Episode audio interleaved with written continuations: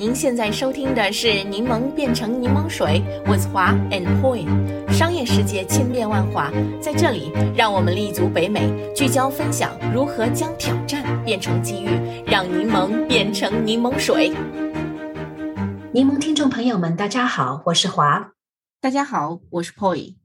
哎，Poi 啊，在上一期的啊我们的播客节目里呢，我们聊了这个 Old Navy 在 inclusive 这个策略上的一些失误。嗯，那这两天呢，我又正好看到世界著名的消费公司联合利华的一个相关新闻。嗯，自从呢这个联合利华的 CEO Alan Jope 在二零一九年的时候正式上任以后。他的一个重要的使命就是要求联合利华旗下四百个品牌 都拥有一个鲜明的这个 social purpose，也就是社会责任的定义。嗯，也就是说呢，当你在宣传这个蛋黄酱作用的时候啊，它不再就只是可以用来制作三明治和土豆沙拉了，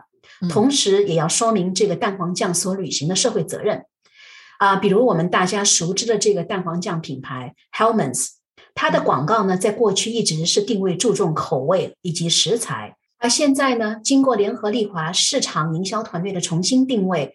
，Hellmann's 品牌的这个使命呢，就成了遏制食物浪费了。天哪，四百个品牌太恐怖了。对，不过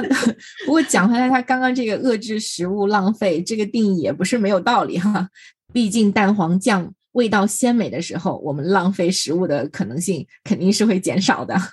是的，那我再举个例子啊，就是像联合利华旗下啊一个另一个比较著名的品牌叫 Knorr，它是一个具有一百五十年历史的著名肉汤品牌。除了原先定位这个美味和食材之外呢，social purpose 的定位呢，就是希望人们享用 Knorr 食材里所包括的这个植物 base 的原材料，比如白冰柱萝卜和埃塞俄比亚的粮食等等，获取更好的一种营养。为自己营造更加健康的生活，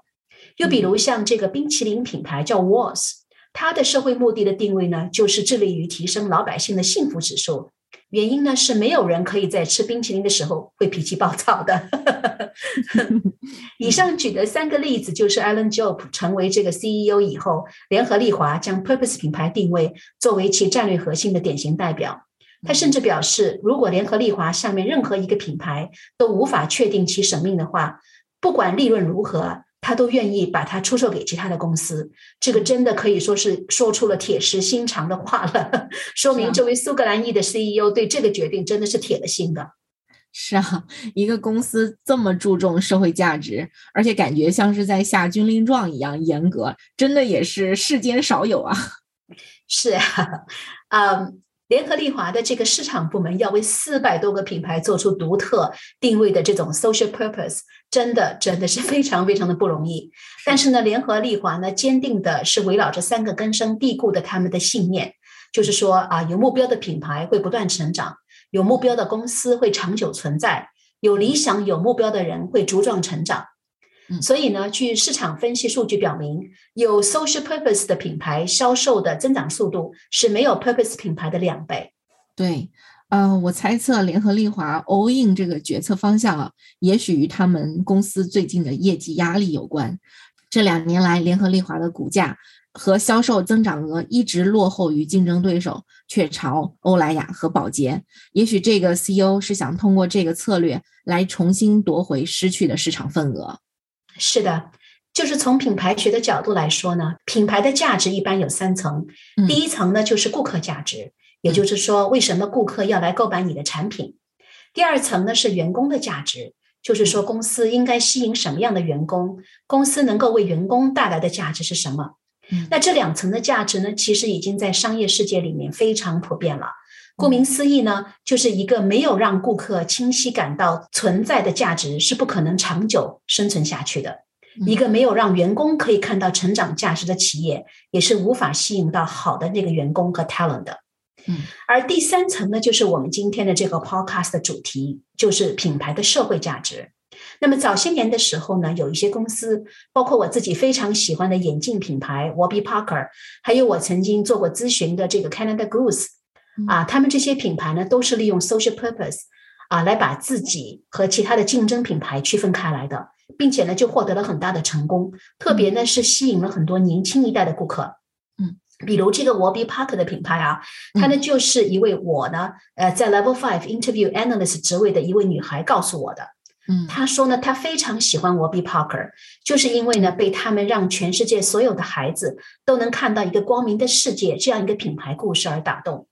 呃，至于加拿大鹅呢，他们呢就把 Made in Canada 这个极具爱国主义的情感因素更是用到极点了。把加拿大人热爱大自然、不惧寒冷的这种民族的精神融入到品牌的商业价值里，成为全球热卖产品。嗯，的确，最近这几年啊，用 social purpose 来定位的品牌真的是越来越多。因为在早些年，有不少品牌就是用这个定位战胜竞争对手的，可以说是屡试不爽。以至于发展到现在，如果品牌不考虑他们的社会价值的话，都显得有点落伍了。感觉这个品牌界也是卷的不行啊！是啊，所以呢，连一些传统的这个品牌也看到了这个趋势啊。我曾经和沃尔玛加拿大的 COO 开会，他呢就提到了沃尔玛有很清晰的顾客价值和员工价值，但是呢却没有很清晰的这个社会价值。不过这是啊几年前的事情了啊。最近我在沃尔玛的网站上看到了这样一个 slogan，它是这样说的：“Using our size and scale for positive change。”啊，由此可见呢，他们也已经清楚的意识到了如何利用他们的这个规模来实现自己的品牌的这个社会价值了。嗯，所以说联合利华 CEO 的这个决定也不是心血来潮啊，这完全是跟着市场的节奏在走。估计他已经清楚的意识到，如果公司不在这方面下功夫的话，就会被竞争对手抢去更大的市场份额。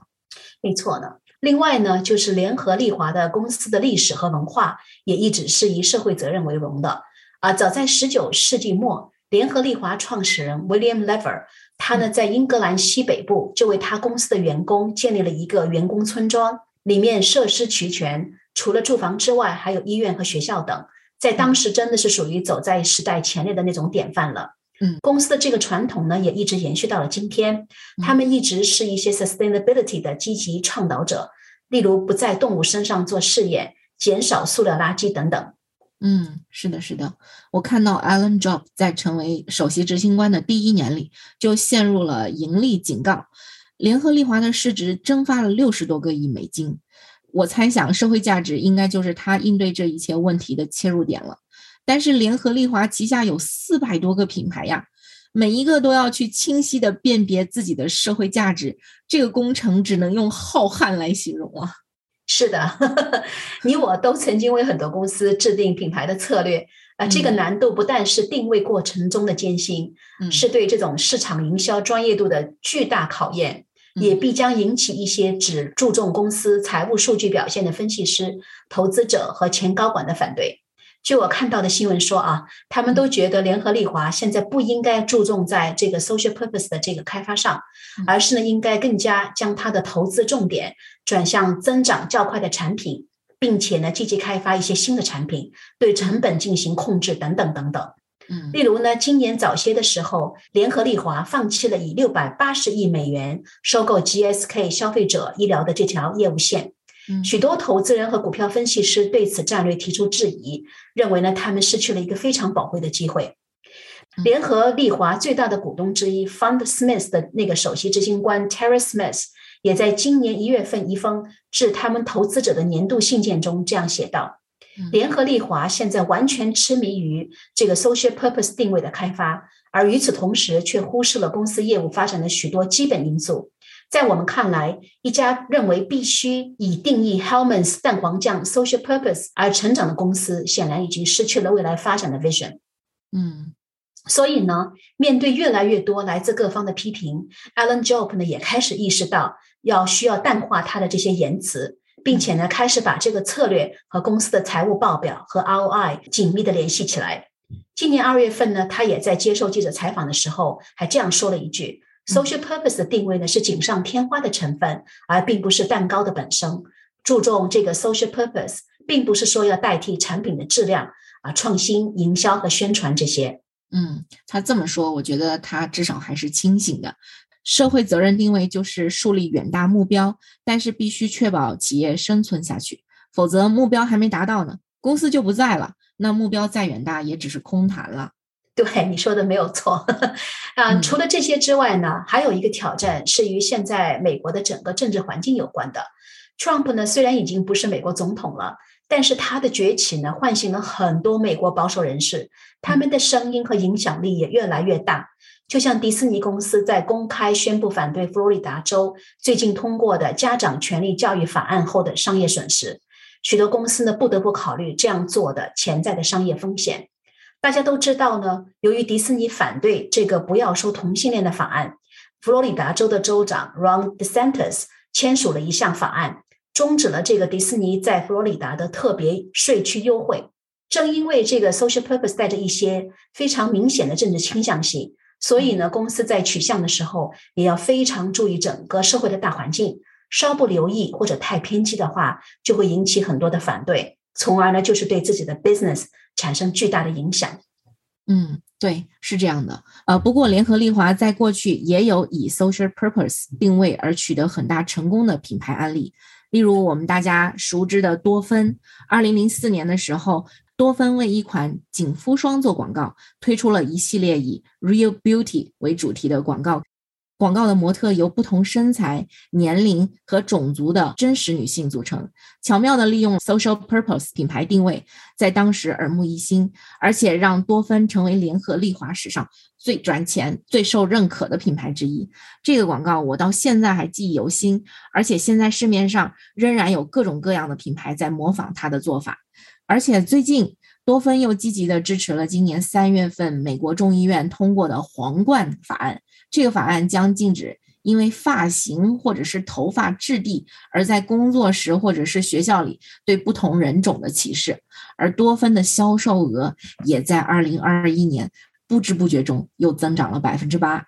另外，华姐还有一个点啊，不知道您有没有发现，就是 social purpose 品牌非常有助于。吸引顶尖人才，特别是这种年轻的人才。现在越来越多的年轻人希望他们的雇主能够透明的展示公司的社会价值观。另外，我看到市场调研也显示，消费者也是越来越愿意使用具有社会使命感的品牌。包括您刚刚提到 Warby Parker，以及我们在前面第六集节目俄乌冲突那一集里面所讨论到的内容。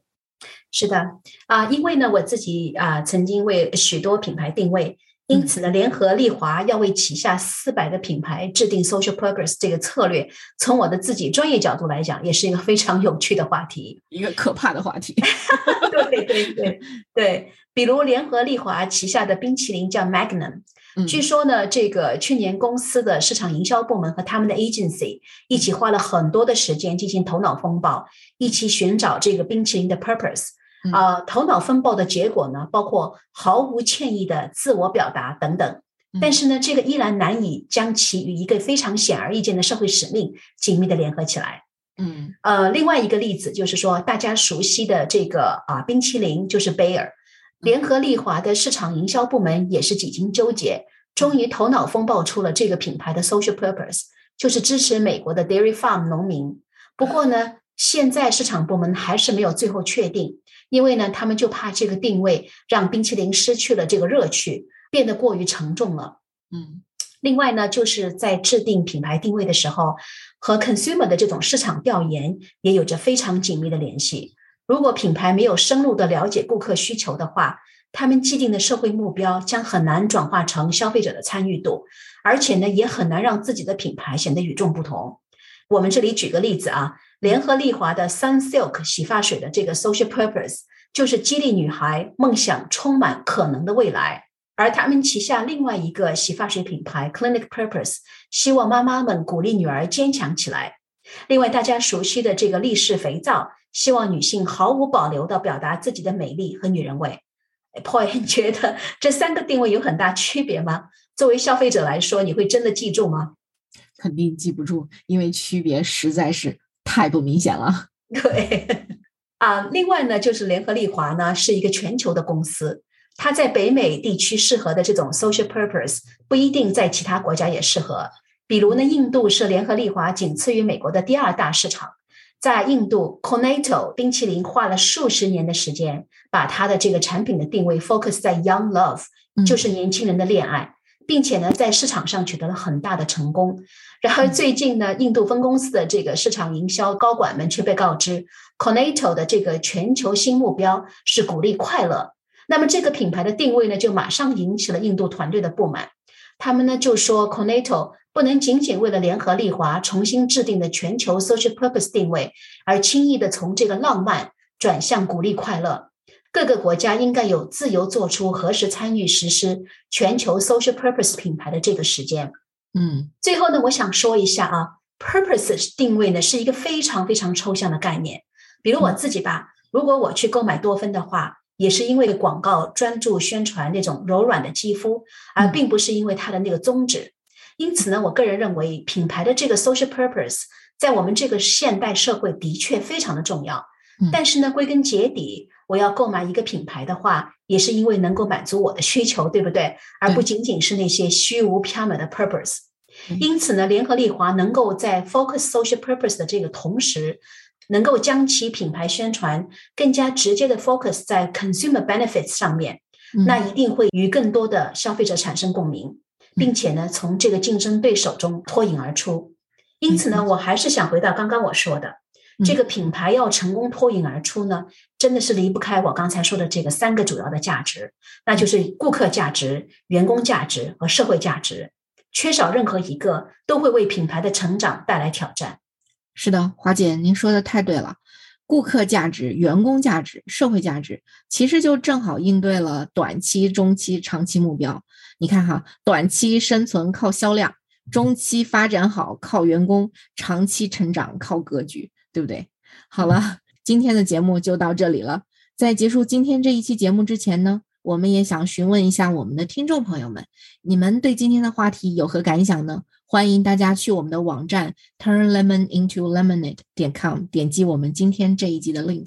感谢大家的收听，我们下期节目再见。如果您想加入我们在多伦多的柠檬群的话，请与我们联系，我们的微信号是 realstone。R E E L S T O N E，我们的网站上也有其他的联系方式。好了，听众朋友们，再见，再见，感谢收听我们这一期的内容，欢迎订阅我们的 Podcast 频道，搜索“柠檬变成柠檬水”。我们期待与你一起热爱学习，热爱思考，热爱品牌，热爱挑战。